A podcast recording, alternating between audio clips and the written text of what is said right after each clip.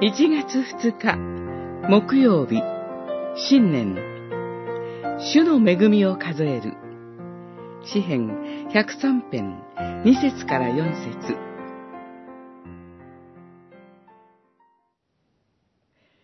私の魂よ、主を称えよ。主の恩計らいを何一つ忘れてはならない。主はお前の罪をことごとく許し、病をすべて癒し、命を墓からあがない出してくださる。百三編、二節から四節。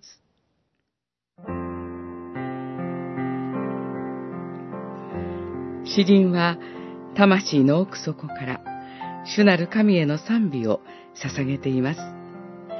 罪の許しに始まり、病の癒し、そして命のあがないという人の歩みを覆う暗闇を照らす神の恵みへの感謝を歌います。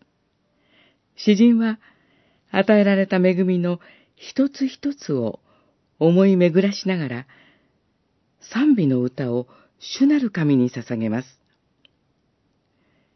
新しい年を始めるにあたり、昨年の歩みを振り返ると、心残りや失敗を思い出すことがあるかもしれません。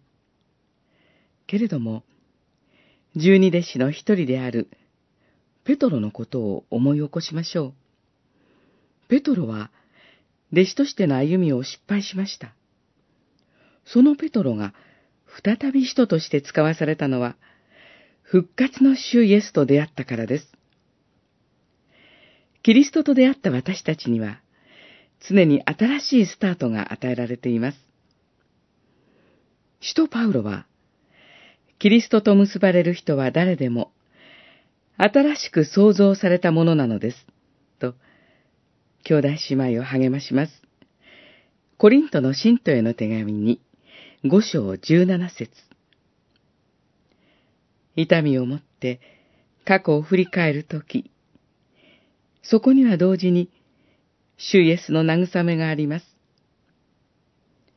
罪の許しに始まり、私たちに寄り添ってくださる主の恵みを数えて、キリストに結ばれて生きる新しい歩みを始めたいと祈ります。